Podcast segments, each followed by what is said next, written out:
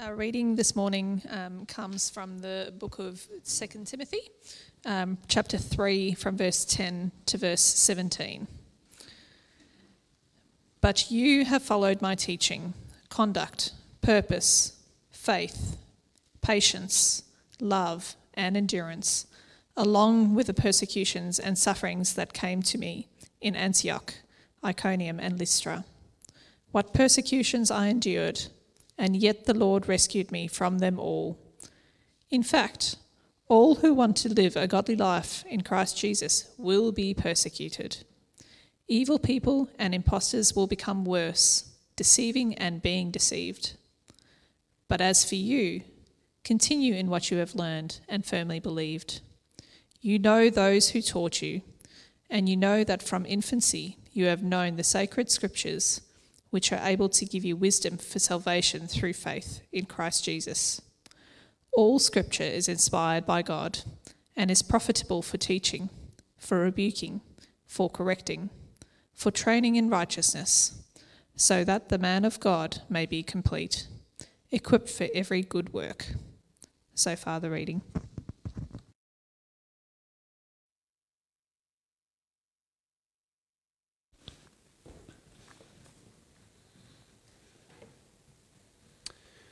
So let me encourage you to have uh, either a piece of paper with you or, a, or one of these booklets where there's some space to take notes and things. Um, this is the second of our, so in our Head, Heart, Hands and Holy Worship series, this is the second of our hands uh, things. And so we're going to be looking today at how might we study the Bible for all that it's worth. Um, there is a great book that I can recommend to you called How to Read the Bible for All It's Worth. Uh, it's written by a guy, two guys, um, Fee and Stuart, and we actually have a copy in the library here. Uh, it's, a, it's a really helpful overview of how you can read each individual passage of Scripture.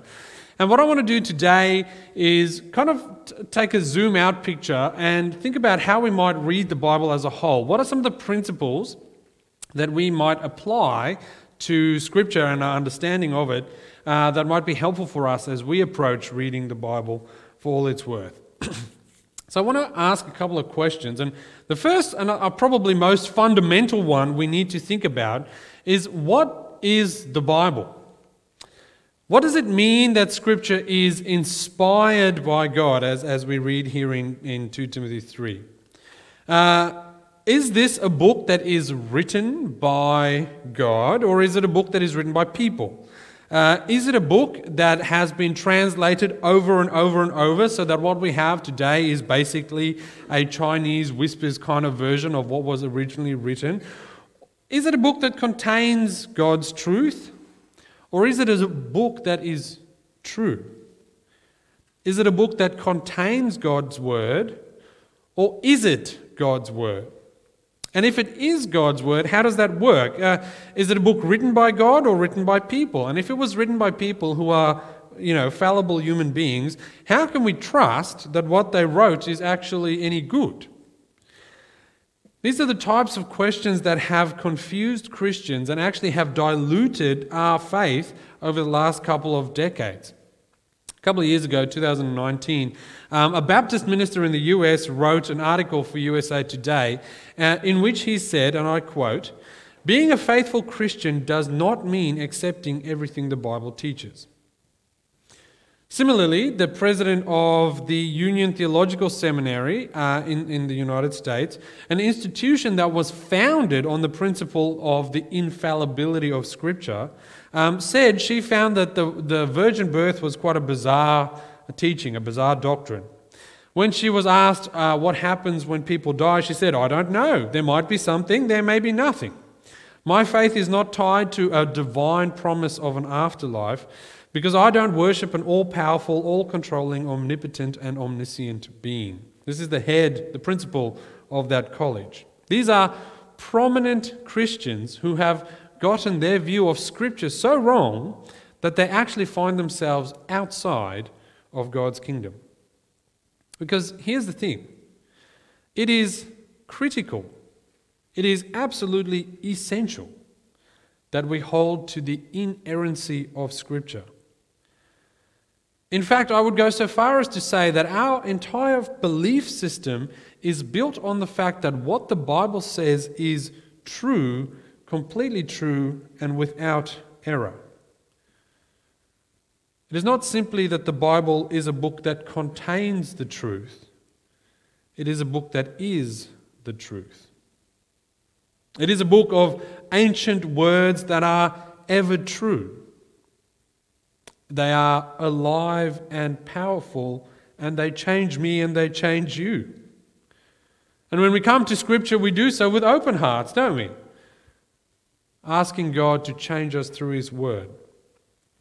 Now, notice what Paul writes here in, in 2 Timothy 3 is not that God wrote the Bible, but that God inspired it, that He breathed it, actually, is the, probably the most literal translation. That's where the word inspired comes from. Uh, it is breathed by God. All scripture is inspired by God. All scripture is God breathed, I think the ESV has it. Now, to be clear, what this does mean is that um, uh, what we don't believe is that the Bible was written by God, that He somehow, uh, kind of like He did with Moses and the Ten Commandments, wrote them on with His own finger and He Himself scribed the words. Rather, God inspired human writers to write down what He wanted them to write. And this is clearly necessary if you, if you actually, with any sort of um, intellectual integrity, want to believe what the book says. Because we can clearly see that the Bible was written over a few, uh, like probably about 2,000 years. There are different styles in Scripture. There are different authors who have different emphases. And if God was the physical writer of all of Scripture, that simply wouldn't be the case. We, but we don't believe that. We believe that God inspired human people, humans, to write. But what they wrote down was inerrant. That is, totally without flaw. It is precisely because God inspired them that what they wrote has been preserved and is without error. And this is critical for our faith. For our belief in Jesus to cohere, we have to hold on to this truth. Our faith is a faith, actually, first and foremost, that what the Bible says is true. If only some parts of it were true, then we could pick and choose what we wanted to believe. And if there was some passage that disagreed with something we don't want to agree with, something like that in our society, for example, that practicing homosexuality is a sin, then we can just ignore that because that obviously doesn't come from God's inspiration. Without believing that the Bible is completely true and fully inspired everywhere, our entire faith falls apart. And when we can pick and choose which parts of Scripture we believe, we actually reform God's Word into our own Word. And if you don't believe in the inerrancy of Scripture, you actually can't be sure of anything. Why would you trust that the Ten Commandments are a good rule for living if you don't believe in the inerrancy of Scripture? Why bother praying the Lord's Prayer? Did he even teach it? And for that matter, why even bother to believe that Jesus even existed? I mean, if you don't believe in the full inerrancy of Scripture, how can you be sure that he is the one who is revealed in Scripture? Now, I want to hasten to say that I think there are very good reasons, uh, rational, sort of intellectual reasons for believing in the inerrancy of Scripture, um, but it is a critical faith position. It is something that we take on faith. But that said, I do believe there are some good reasons to, to trust. And here are just a couple. Firstly, all of Scripture tells the same story. Uh, we spent about a year looking at that um, throughout, uh, throughout the last year. There is this golden thread of salvation that runs throughout the whole Bible, despite it being a book being written over 2,000 years. I think that's one of the most compelling arguments that prove that God inspired Scripture. In fact, when you look at it, um, there aren't any contradictions within Scripture. There are a couple of difficult passages that you have to sometimes hold in tension. But when you, when you understand the context of why a passage was written, there are actually very few difficulties. When you understand the Bible in its redemptive historical framework, even these can be relatively easily explained. How is it that people that wrote from the very beginning, you know, Moses, the first five books, point to the same person, Jesus, uh, who wasn't even prophesied at that stage to come for another few, uh, few thousand years? If God wrote Scripture, if He inspired it through people, then that might be true. How is it that the prophets could uh, predict with perfect clarity and accuracy what would happen to the Messiah when he does come? Well, if God inspired the Bible, then that's not a problem. How is it that the prophecies of what will come in future in Revelation look so much like the prophecies that came before fulfilled in Christ? Well, that would work if God was the one who inspired Scripture. That is impossible if the Bible was simply written by wise people over 2,000 years. Scripture cannot be as cohesive as it is, telling the same story throughout, unless all Scripture is God breathed, inspired by Him. The Bible is a book written by people inspired by God, completely er-, inerrant. It is the true Word of God. So that's the first question I want to answer. What is the Bible? It's a book written by people inspired by God, completely inerrant. What does the Bible do, though? So 1 Timothy 2, uh, uh sorry, 2 Timothy 3, verse 16 gives us the answer. Uh, Paul gives us four things that Scripture actually does. All Scripture is inspired by God. It is profitable for teaching, for rebuking, for correcting, and for training in righteousness. Now, Paul, who writes this letter, starts by saying the foundation of Scripture's ability to be profitable for teaching, rebuking, and so on is its God breathedness, its inspiration.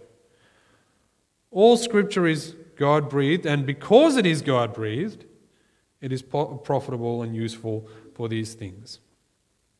The crux of the argument lies on the and. If, if the Bible wasn't God breathed, then it wouldn't be useful for teaching, rebuking, training, and so on. But since, as we've just uh, discussed, as since Scripture is God breathed, it is profitable. Now, we all, I think, are familiar, I hope, that reading Scripture is useful for teaching. That's pretty standard in the Christian church. The role of Scripture is to teach people, and we need teaching. Because we live in a world where truth has been so distorted and twisted that we need something inerrant and true to teach us what is really real. This is true of our society and it's true of ancient Christian society. It is for this reason that when the book of Acts writes about what the early church did in Acts chapter 2, the first thing they did is they devoted themselves to the apostles' teaching. We read in Romans 15, verse 4, that whatever was written in the past was written for our instruction. Similarly, in 1 Corinthians 10, verse 11, uh, Paul writes, These things happened to them as examples, and they were written for our instruction. Scripture is there to teach us reality.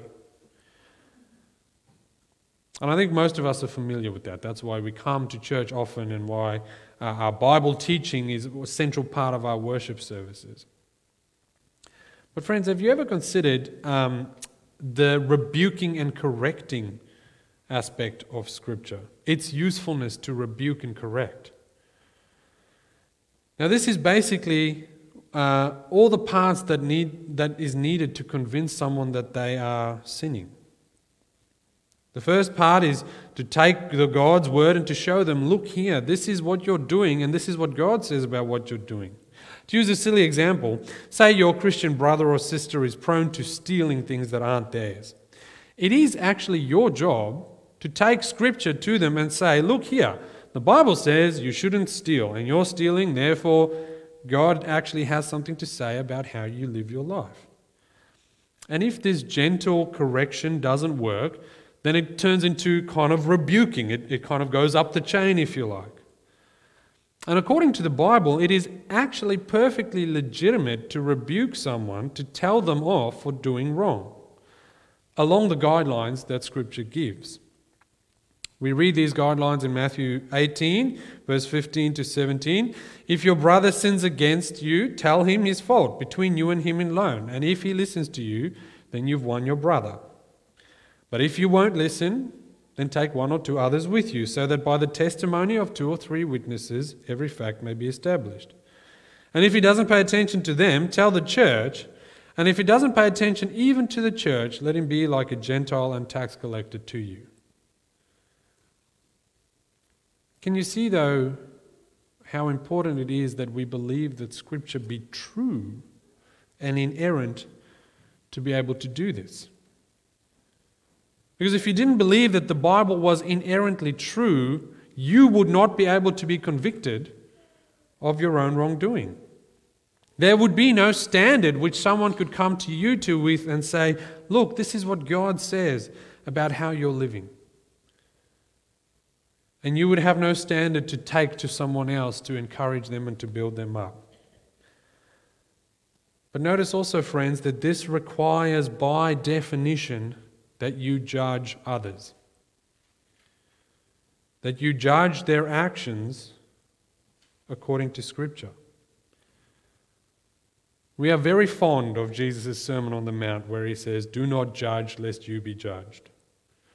For with the same standard with which you judge others, you will be measured. But we need to, measure, to balance that teaching which Jesus shared to all kinds of people, which were both Christians or soon to be Christians and not, with Jesus' own words in John chapter 7, where he said, Stop judging according to outward appearance, rather judge according to righteous judgment. In both cases, there is judgment where Christians can help each other grow. You cannot help someone else live according to the scriptures unless you judge their actions according to the scriptures. Friends, this is not something we're good, about, uh, good with, but it is part of what it means to be a church. We are to judge one another's actions, but as one of my growth group members noted this week, our judgment should not include condemnation. Yes, we have an obligation to judge each other's lives, to measure it against Scripture so that we can help them be the most holy people they can be, and for them to help us to be the most holy people we can be. But that judgment does not include condemnation. Condemnation belongs only to God. He's the only one who can condemn us for our sin. Now, what's the difference? You judge rightly when you see your friend stealing and takes them to Scripture and says you shouldn't steal. It's one of the Ten Commandments. You condemn that person, though, if your thought goes further. Since you steal and I don't, I'm a better person than you. And therefore, you're inferior to me before God. That's condemnation. The gospel is that we are all equal before God, equally condemned because of our sin, whatever that might be. And if we are Christians, we are all equally covered by Jesus' blood. That doesn't mean that you don't have blind spots that you need to be pointed out. It doesn't mean that I don't have blind spots which you need, need to point out to me. But when we believe that we are better than each other because of our good works, we've gone astray. And that's exactly the last function of Scripture. Helping each other live righteously is what Paul talks about in the fourth function of Scripture training in righteousness. The Bible is a book that teaches us how to live our lives. It is useful for teaching, rebuking, correcting, and training in righteousness. So that's kind of the, the theory of the Bible, if you like, the doctrine of Scripture. But if you personally want to get the full experience, if you want to get the most out of your own Bible reading, the maximum teaching, correcting, rebuking, and training in righteousness that you can, we need to approach Scripture correctly. We need to learn how to read the Bible for all it's worth, to the best of our abilities. So then, the final question I want to ask is how then should we read Scripture? Now, this will be familiar to some of you, particularly if you've attended the training we've run here over the last couple of years. Um, so, if that's you, consider this to be a healthy reminder uh, of how Scripture works. If you just go back one slide, please, Sandra. Um, the first thing we need to remember is that all of Scripture is Christocentric. All of Scripture is Christ centered. Jesus himself says this of himself in Luke chapter 24 where, um, where he's on the road to Emmaus. He's walking with these two uh, people who are disciples, who, and, and, then he says uh, to them, beginning with Moses and all the prophets, he interpreted for them uh, the things concerning himself in all the scriptures. He starts teaching them how the whole of the Bible ultimately points to himself. He doesn't, the scripture doesn't say He's teaching all the things uh, concerning himself in the scriptures, but all the things concerning himself in all the scriptures. All of scripture points ultimately to Christ. Jesus is the context and content of everything that happens in the Bible. All of Scripture, whether you're dealing with the Pentateuch, the start of the Scripture, the, the books of history, wisdom books, they all somehow reveal Christ to us. Now, how do they do this? I think there are three kinds of ways in which we find Jesus in every kind of text. The first is the story of stories of redemption. There are prefigurements of Christ, and there's a religious system that God has provided. So, in the stories of redemption, they all teach us about Jesus in some way. Now, they're all incomplete, but they all teach us about what Jesus came to do. So, for example, uh, think of Israel being saved out of Egypt when they were delivered during the Passover. It is an amazing story of God's redemption of his people. He, uh, he raises up a great leader. He delivers his people out of the land of slavery where they become yoked under Egypt's rule. Israel is saved out of Egypt and they are delivered. They escape the land, they're established as their own nation, but the story is somehow incomplete. Because even though Israel escapes Egypt, they carry sin in their heart. They are delivered, but not completely. They are redeemed, but not completely. Jesus is the only one who can redeem completely. So when we read the story of Israel being saved out of Egypt, we are supposed to see that it points to a greater salvation that comes when Jesus saves us, not, not just out of Egypt, but out of the slavery to sin. So we see Christ in the stories of redemption. Secondly, we see them in the prefigurements or types of Christ. Now, Jesus appears throughout the Old Testament in a number of different ways. Whenever you read of a king or a prophet or a priest, in some way that function is fulfilled by Christ. If there's a great prophet, it prefigures Jesus, the greatest of all the prophets. Where there's a great high priest, it points to the ultimate priest, Jesus. When there is a great king like King David, it points us to the greater king, Jesus. When God gives Israel, for example, uh, the description of the tabernacle, he gives them this sacrificial system to atone for their sins. One of the key people in that whole religious system was the high priest. This is the only person in all of Israel who could go into the innermost, most holy place in the temple or the tabernacle. And the reason for this is because that's where God's presence was. That's where God's holiness was. And if you came into this space in an unworthy manner, in a way that you weren't clean, then you would be burnt up by God's presence. And so when we see the high priest, whose job is to come before God on the Day of Atonement and to intercede on behalf of God's people with God, we are supposed to see that that's what Jesus does for us eternally. He is the greatest high priest who ever was, and is right now in front of God in the most holy place that is God's throne room, interceding for his people even now. So there are these types of Christ that we can look for.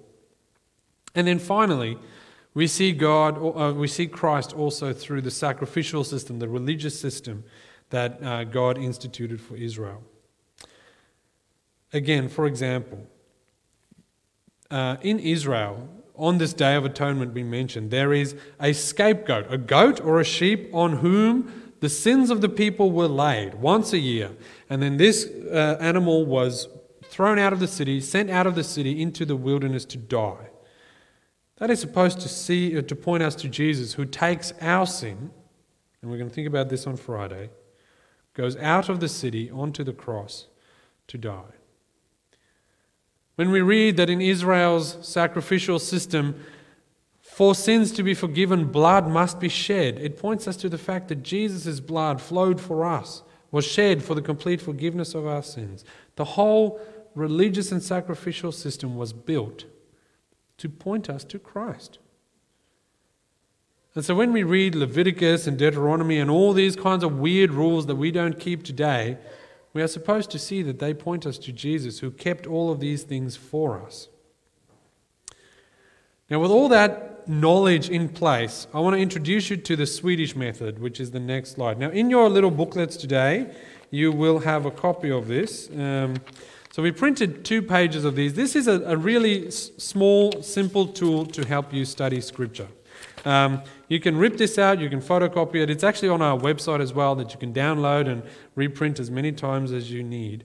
But um, uh, it is a way to study Scripture that doesn't, uh, I guess, take forever um, and really helps recognize that Christocentricity of Scripture. So when you read a passage, the first thing you do is you ask, how does this passage point me to Jesus? One of my favorite passages in Scripture is uh, Deuteronomy 23. And what happens is Israel is in the desert, and the people are rebelling against God as they are wont to do. And God sends all these venomous snakes to come into Israel. And they're slithering around and they bite people and they die. And so Moses cries out to God and he says, Please take away the snakes. And God says, Okay, what you're going to do is you're going to take a pole, make a bronze snake, put the snake on the pole, and lift it up. And then, whenever Israel, anyone in Israel, get, gets bitten by this venomous snake, if they look to the pole with the snake on it, then they will be saved. They'll be cured. They won't die. And so that's what Moses does. He makes this bronze snake and the pole and so on, and he lifts it up. And when people look at the snake, they survive. And you think, okay, well, how does this passage point me to Jesus? If you've been a Christian for a while, you will notice that that is a theme that happens in the crucifixion. He who had no sin became sin for us, so that whoever will look to Christ for salvation will be saved. God provided for Israel a way to be saved out of the serpent, which kind of represents Satan's sin and so on, if they were to look up to the thing lifted up on the pole and so it is with Christ, the one who's lifted up on the cross, to whom we can look and be saved. So the first question is how does this passage point me to Jesus? Well, the snakes remind us of Christ. The fact that he's a snake on the pole reminds us that Jesus became sin for us. And I just find that wonderful. It's one of my favorite passages. The second thing is the little light bulb there. Uh, what is something that shines from the passage, something that draws your attention? What is God revealing to you at this point uh, that jumps out to you? You answer that question, you can write it down. The third one is what is hard to understand? What would you like to ask God about? Maybe this is a difficult passage, snakes in a desert, you don't understand. Okay, well, there are answers for that. So maybe there's some work you've got to do. You can talk to me, you can consult a commentary. Um, you can, can look it up on Google. Sometimes that's a good idea, sometimes it's not. Um, but there might be something that in prayer you want to bring before God that you don't understand. And then lastly, the arrow. What is the application to my life? In this case, I can look to Christ no matter what goes on in my life, whether it's snakes or not. I know that I've been saved, and therefore I can be assured that Jesus will walk with me wherever I go. The punishment for my sin has been taken. That means the difficult parts of my life are not punishment. All of those are applications that could, could be part of that particular passage. So I give this to you as a tool uh, to think through and to work through. Um, I think when we read Scripture this way, with Christ at its center, with His Word applied to our lives, then we are really starting to read Scripture for all it's worth. Now, you might have different ways of reading the Bible, and we want to know about that now. So, we're going to pause at this point, um, and we're going to break into our reflection spaces. So, at the end of all of our services, we have a a space to reflect together. You can either do this individually if you've got your little booklet with you. Um, there are a bunch of reflection and discussion questions. If you want to do that individually, take the time now to think through these. Um, if you want to do that together with two, three, four, five, six others, uh, we're going to break in for a couple of minutes to do that now. So let's uh, let's spend some time encouraging one another or reflecting personally with these. Let's do that now.